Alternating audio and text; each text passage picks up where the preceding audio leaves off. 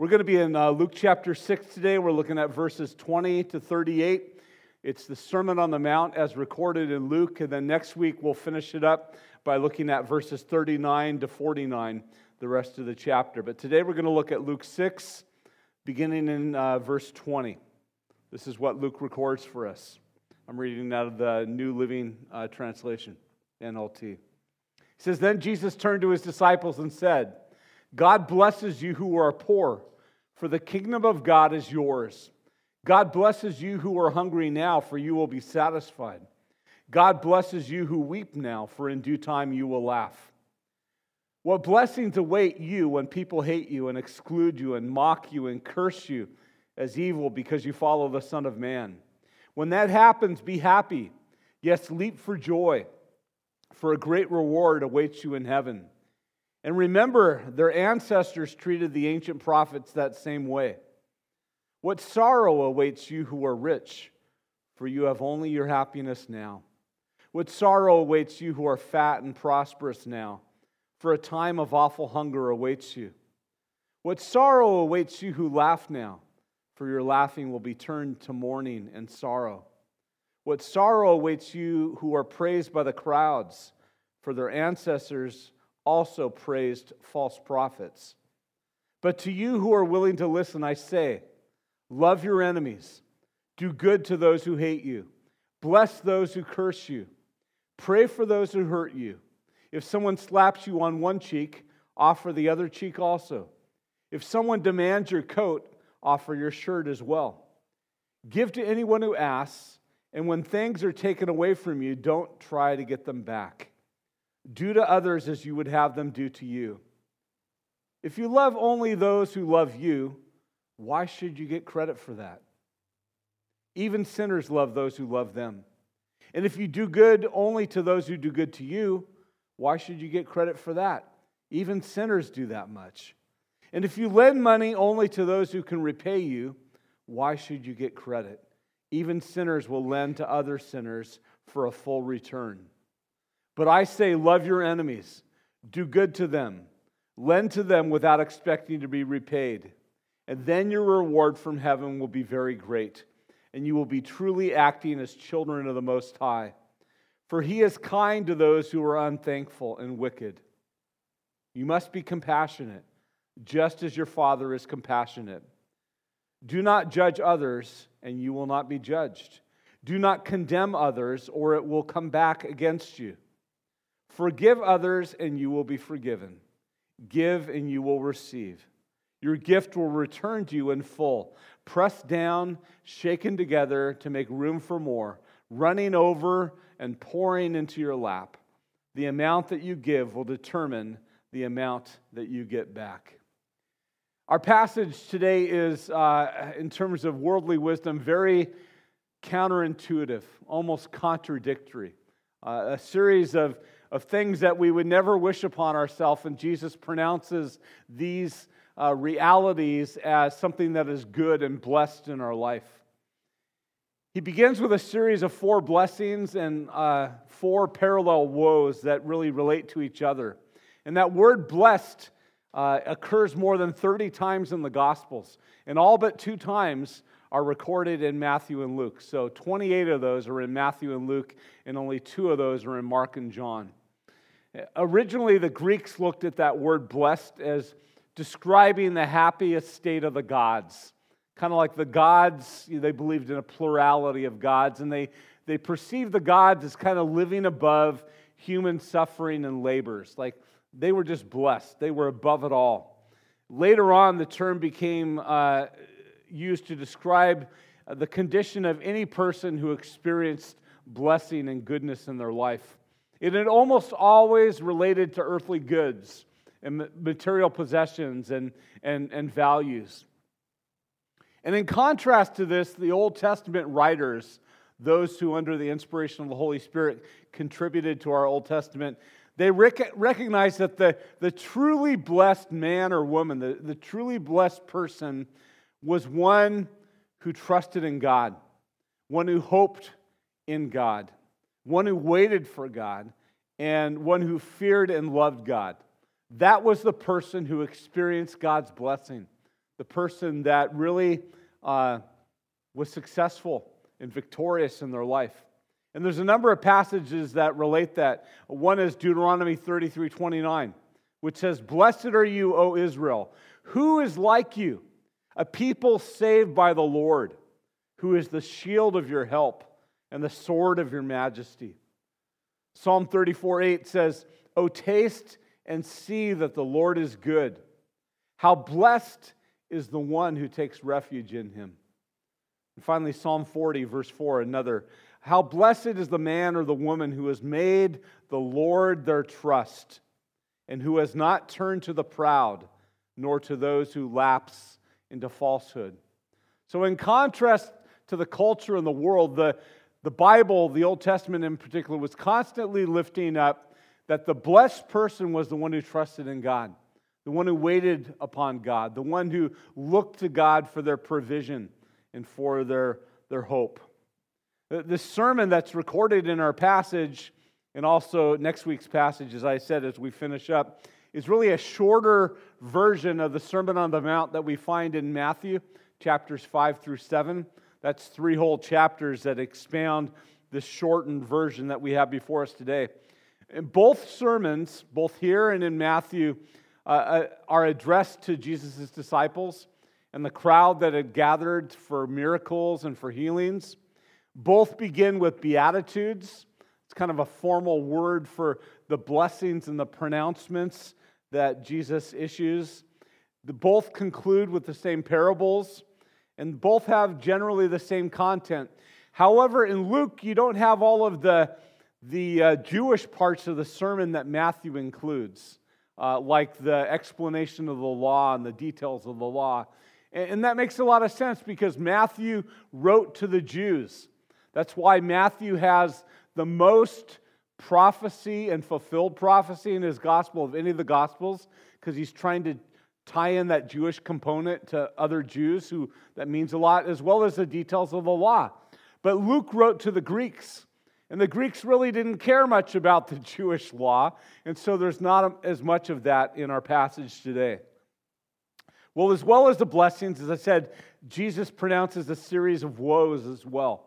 And in the Greek, in the original language, woe is, is basically uh, like unfortunate. You know, it's a warning. It's, it's basically saying, you know, th- this is a bummer, you know? You, you don't want this, you don't want that.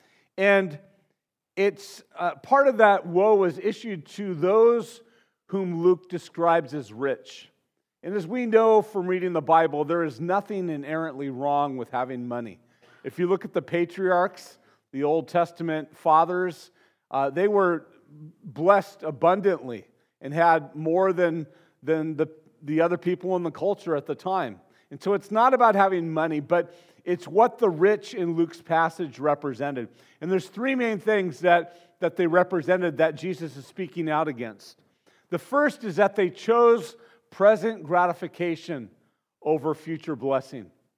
They chose present gratification over future blessing. They were constantly looking for recognition and affirmation and attention from their peers rather than letting God be the one that praised them. They also disregarded spiritual realities. They kind of just turned their, their nose up at, at spiritual realities. They kind of lived as if those weren't true and as if they weren't relevant. And finally, um, Luke is speaking out against the rich, particularly those who had become rich at the expense of others.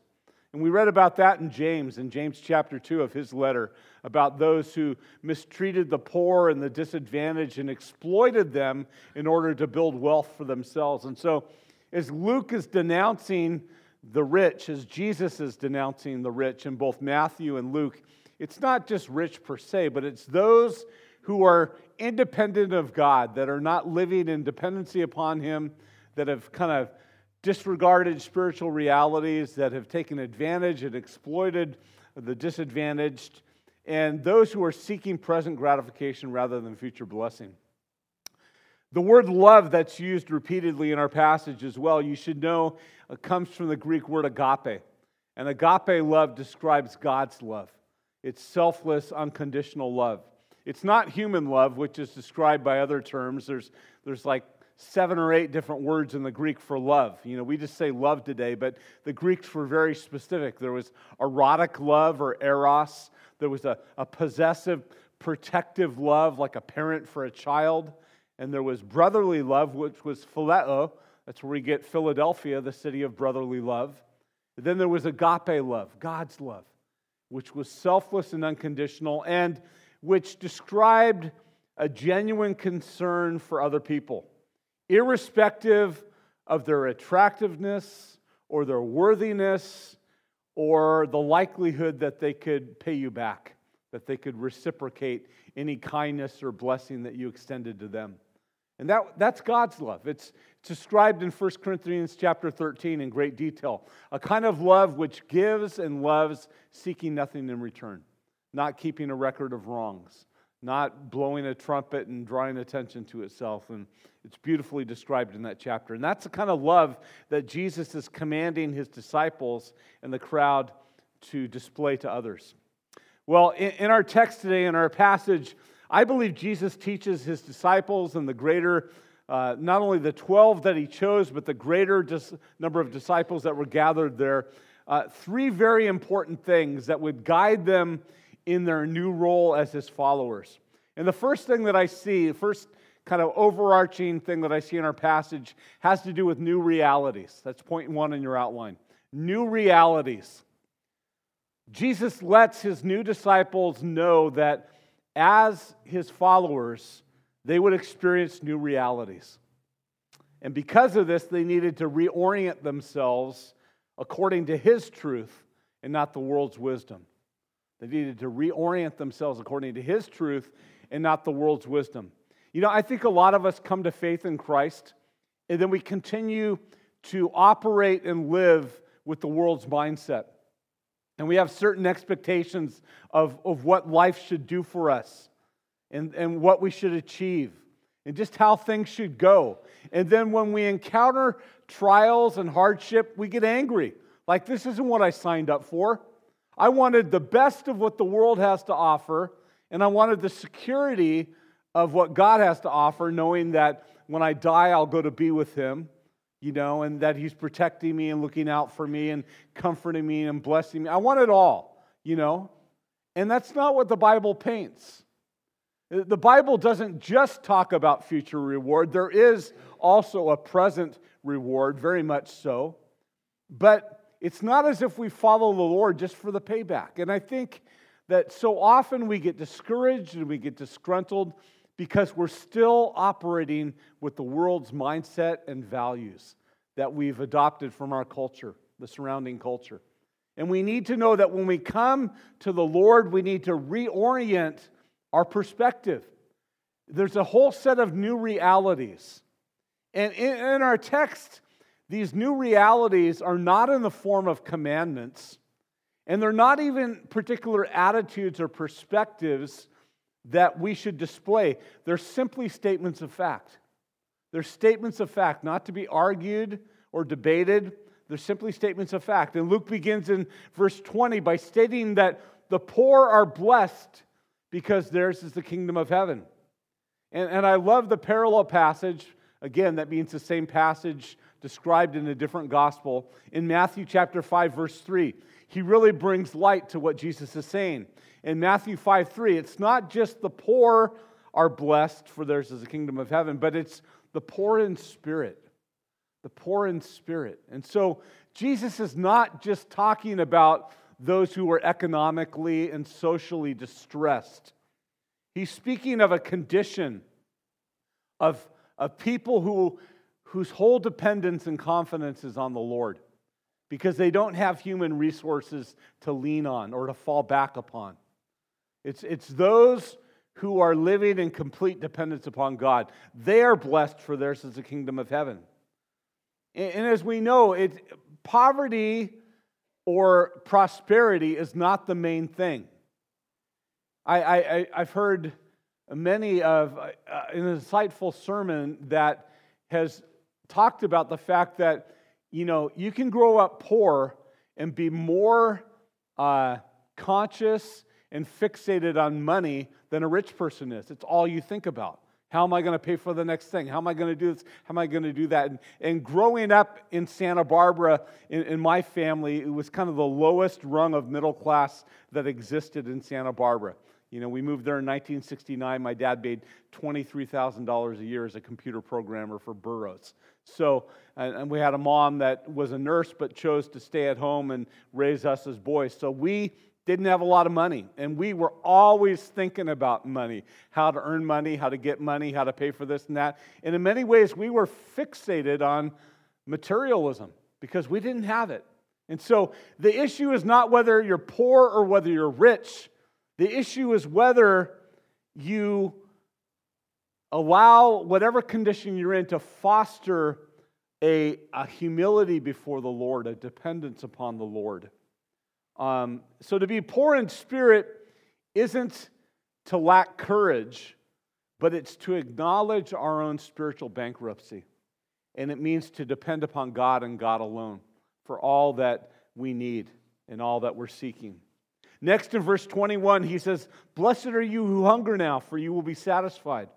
And again in Matthew, it's completely different. Matthew chapter 5, verse 6 says, Blessed are those who hunger and thirst for righteousness, for they will be satisfied. So Jesus isn't just talking about a physical hunger, you know, like, hey, it's great. You'll, you'll be blessed if you just wander around starved all the time, you know? It's great if you, you know, are constantly looking for your next meal. How blessed, you know, how happy you'll be. But he's talking about a hunger and a thirst for righteousness. And I'm not just, I'm not downplaying the spiritual, I mean, the, the physical component of the realities that Jesus is talking about because in the very verse, next verse of our passage, verse 22, uh, Jesus talks about the ostracism and, and, the insults and the physical uh, part of what we're going to experience as believers. Matthew takes it even further in chapter 5, verse 10 and 11, and calls it persecution. Like, and Jesus says that in another place in the New Testament all who desire to live a godly life in Christ Jesus will experience hardship or persecution. So I'm not downplaying the physical side, but we have to look at everything in context. And it's very helpful to not just read Luke, but to read Matthew and how he describes it too, and to try and blend the two together and harmonize them. And Jesus is saying we're blessed in our hunger and in our tears. We're blessed when people hate us, exclude us, insult us, and slander our name. And as crazy as these pronouncements sound, they're true because God declared them to be true. And I guess that's part of our, our lesson today is do we believe what we believe as Christians? Not always because it makes sense and it's logical, but because Scripture declares it. And what Scripture declares might fly in the face of the reality that we experience. But we have to hold on to the truth of that with all of our heart and with all of our soul because we know that it's true because God declared it. And we live in such a way that we live for the fulfillment of that truth. Not questioning that truth, not constantly arguing that truth, but just holding to that truth and believing it. And I believe that's part of our passage today. And as I said before, I believe that blessing is not just about a future reward to be earned, it's also about a present grace to be experienced.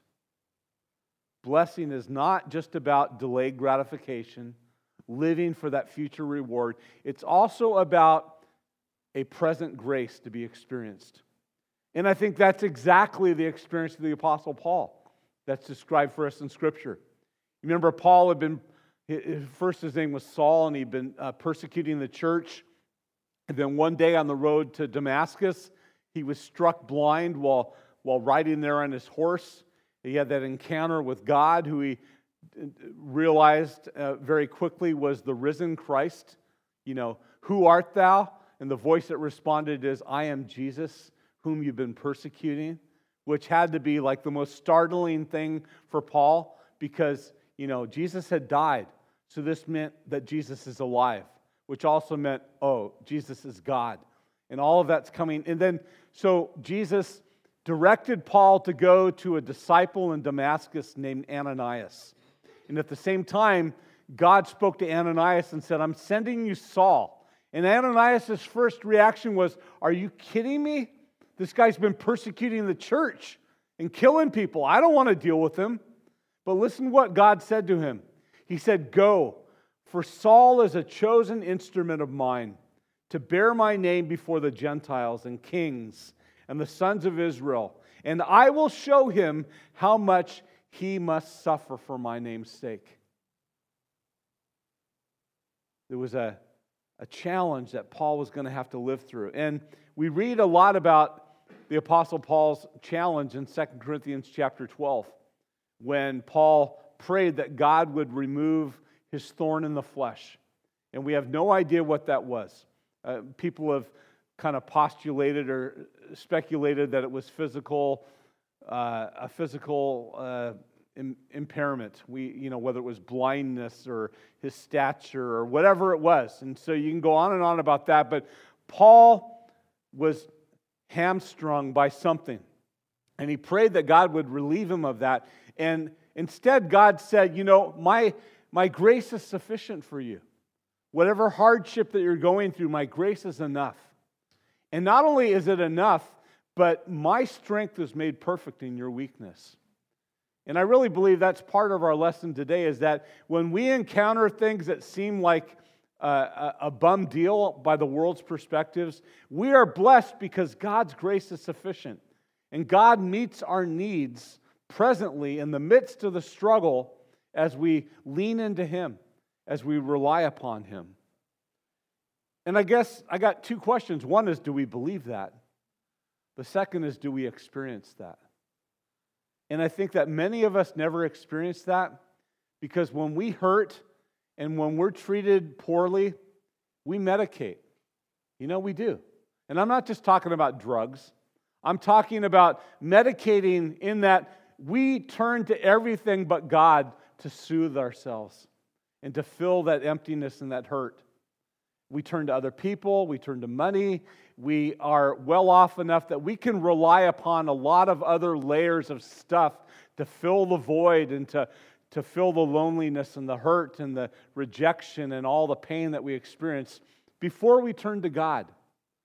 But when you're at a place in your life where you have nowhere else to turn and you finally lean into God, and maybe for the first time in your life you experience that He's enough, that His grace is enough, you experience His love and His goodness, then you know what's being spoken of here. That, that God's strength is made perfect in your weakness and in my weakness. And that's what Jesus wants us to see. Also, part of the blessing that Jesus speaks about, both in Matthew 5 and in our passage here, is at the very end of our chapter. And it's about how God is using the trials and the storms of our life to forge a firm foundation for our lives that can weather any storm and any trial. God is using all of the negative experiences that you encounter and that, that, that I experience as well to forge in us a firm foundation so that when we go through these tough times, we'll stand strong. Well, the second thing that the second aspect of Jesus' teaching has to do with new responsibilities new responsibilities. He's informing his disciples that those who have chosen to align themselves with him, they now represent him. And as his representatives, they have new responsibilities. And we see that beginning in verse 27. We are to love our enemies and love those who hate us. It's not good enough to follow the world's wisdom. Love those who love you and, and you know, avoid those who don't like you and even, you know, pray for their demise. No, love your enemies and do good to those who hate us. Verse 28 Bless those who curse us, pray for those who mistreat us. Verse 29 When someone strikes our cheek, offer them the other. When someone steals your coat, offer them the shirt off your back. And then verse 30 If anyone asks you for something, give it to them, and don't seek repayment. Don't, don't seek reimbursement. Crazy, counterintuitive. Seems to be countered, you know, conflicting with the world's wisdom, at least. In Matthew 5, Jesus says, you know, it's not just about whether or not you physically murder somebody, it's about the anger and the rage that you, you know, try and hold in check and that keeps coming out. Jesus said in Matthew 5, You've heard it said by your ancestors, you must not murder. If you commit murder, you're subject to judgment. But I say to you, if you're even angry with someone, you're subject to judgment. So Jesus is putting it on a whole nother level. We, he talked about that with adultery. It's not just whether you've been physically, literally unfaithful to your spouse, it's whether you even look upon other people lustfully and, and, and create scenarios in your mind out of the lust of your heart and your mind. That's the higher standard. Then he talks about going the extra mile in Matthew 5, where he says, If a soldier demands that you carry his gear for a mile, carry it two miles. Give to those who ask, and don't turn away those who want to borrow. You've heard that the law says, Love your neighbor and hate your enemy. But I say, Love your enemies and pray for those who persecute you. So Matthew kind of expands this. And Jesus is, is talking about new responsibilities where it's not just meeting the bare minimum or the minimal requirement that the world expects, but it's going beyond that so that we will stand out as a city set on a hill, as lights that shine for all the world to see. Huge difference. The third part of Jesus' sermon addresses new reasons kind of a new rationale for doing what we're doing. He gives his disciples uh, reasons why they should expect new realities in their life and why sh- they should assume these new responsibilities. And the first reason is given in verse 23 because a great reward awaits you in heaven. And that's not why we do what we do, but it helps to know that God will right every wrong and he will bring justice one day. The second part of that is also in verse 23, where he says, You know, the Old Testament prophets experienced the same thing that you're experiencing. And you're like, Oh, that's great, you know, that doesn't bring me much. The, the point is, God was faithful to them, God took care of them, God made things right with them, and he'll do it for you as well. Another reason comes in verse 31 that we should treat people the way that we want them to treat us. And then in verse 35, he says the ultimate reason because God is kind and gracious to evil and ungrateful people. Then verse 36 so we should be merciful just as our heavenly Father is merciful. You represent me, so you need to act as me and be my representatives. Finally, in verse 38, he says, By the standard that you measure, it will be measured to you. So that's not a way of leveraging how God's going to treat you, but it's like at least treat people the way that you want them to treat you because it's going to come back and bite you if, if you're anything less than that. I was reading this week uh, one of our early church fathers who was a historian. His name was Tertullian. Tertullian lived at the end of the second and the beginning of the third century AD. And it's helpful to look back uh, from a few things to, to see how the people in, in early centuries interpreted Jesus' words and how the world reacted to that. And Tertullian uh, describes or records a debate, a conversation between a critic of Christianity and between a follower of Christ. And I thought you would find this fascinating. Octavius, who's a critic of Christianity, charges this. He says, Look, some of you, the greater half, or the better half, as you say, go in need you suffer from cold, from hunger and toil, and yet your God allows it. He seems to even enjoy it. He will not or cannot assist his own followers. This proves how weak he is or how wicked he is. A guy by the name of Minucius Felix, the Christian, responds and he says, I now come to the accusation that most of us are said to be poor. That is not to our shame, it is to our great credit. Men's characters are strengthened by stringent circumstances, just as they are dissipated by luxurious living. Besides, can a man be poor if he is free from want? If he doesn't covet the belongings of others? If he is rich in the possession of God? Rather, He is poor who possesses much but still craves for more. I thought, man, is that not a commentary on our world today?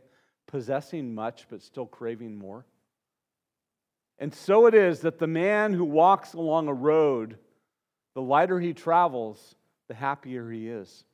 Equally, on this journey of life, a man is more blessed if he doesn't pant beneath a burden of riches, but lightens his load by poverty. Nevertheless, we would ask God for material goods if we considered them to be of use. Without a doubt, the God to whom the whole belongs would be able to concede us a portion. I love that. We would ask God for more stuff if we felt like stuff was the answer. But here's an early Christian in the second century saying, you know, the lighter you travel, the easier it'll be. You, you can have very little, but be full of the richness of God as your possession and your inheritance. And you can have a ton and still crave for more, which is better. And so he says, we, we lean upon and we find peace in the one to whom it all belongs and know that at any moment he could give us more if he wanted to. And I thought of the verse that Paul says in Philippians 4:19 where he says, "My God will supply all of your needs according to his glorious riches in Christ Jesus." And the question is whether we believe that. Whether we believe that in each and every moment of our life and our struggle that God will give us exactly what we need. And so we live at peace knowing God is aware of our situation. God knows our struggle, He knows what we encounter. And it's not that He just enjoys letting bad things happen to us, but He's forging in us and through us a firm foundation that will fit us for eternity. And He wants us to believe and trust that He's able at any moment to give us what we need. Let's pray.